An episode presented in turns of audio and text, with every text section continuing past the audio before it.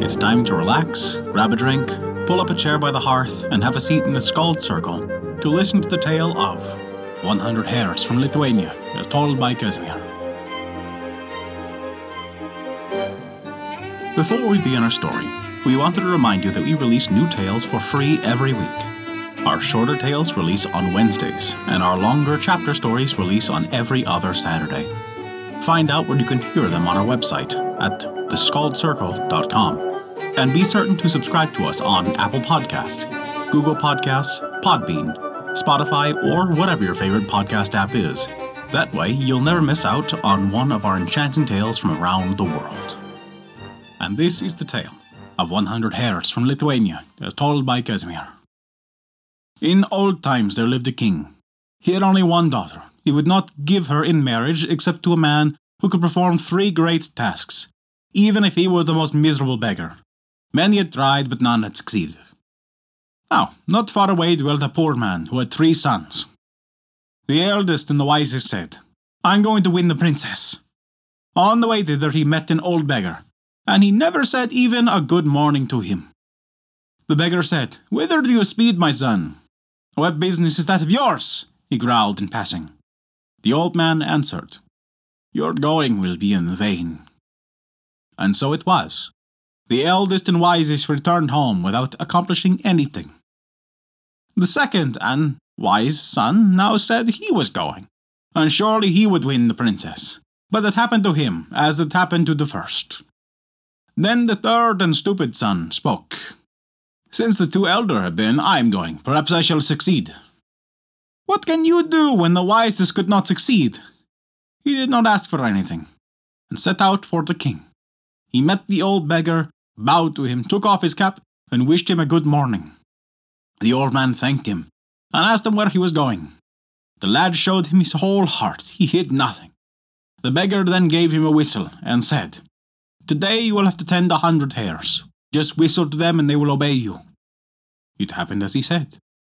When the lad came to the king, the lad's first word was, Where is your daughter? I want to see her, whether she pleases me. When he had looked at her, he said, she pleases me. For her sake, I will perform the three tasks. The king set for him the task of the day of tending 100 hares. When they carried them to the field and turned them loose, the hares ran away in every direction. At first, the stupid son let them do as they wished, but when they were all out of sight, he wanted to see if they would obey him. He blew on his whistle, and the hares were there like lightning. He counted them and missed none. Good. Now, run away and feed. And I need you at a whistle he said to the 100. I do not know who saw all of this and reported it to the king, but he was in a great rage. He sent his wife to the lad that she might ask and beg for a hare. She dressed herself like an old woman, came slyly to the lad, and asked if he would give her just one hare. She needed it so much.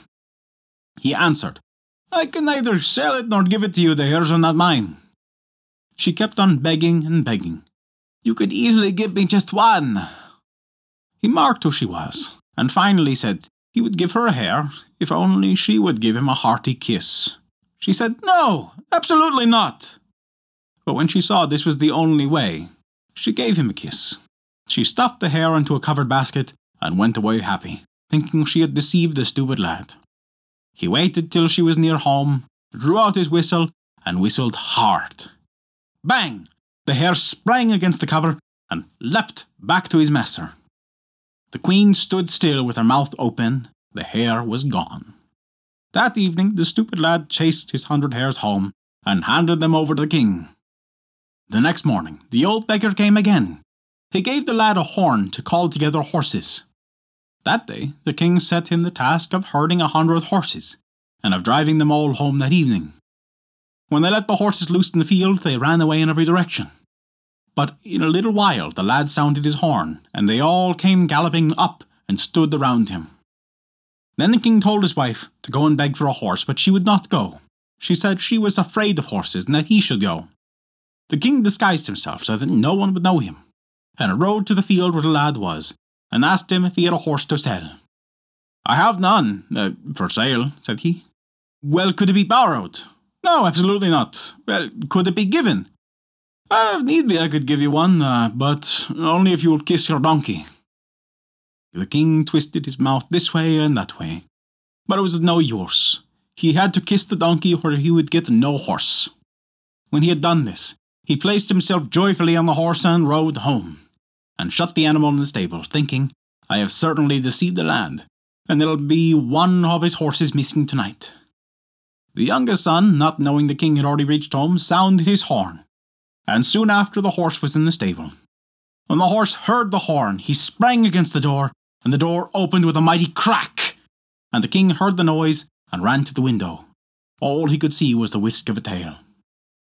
In the evening, the lad chased the horses home and drove them all together into the stable. On the third day, the king ordered him to tell lies into an empty sack till he, the king, called it out. Bind it. The lad stuck his mouth into the sack and lied and fibbed as hard as he could, but the sack stayed empty. Then it came into his head to fill the sack with truth.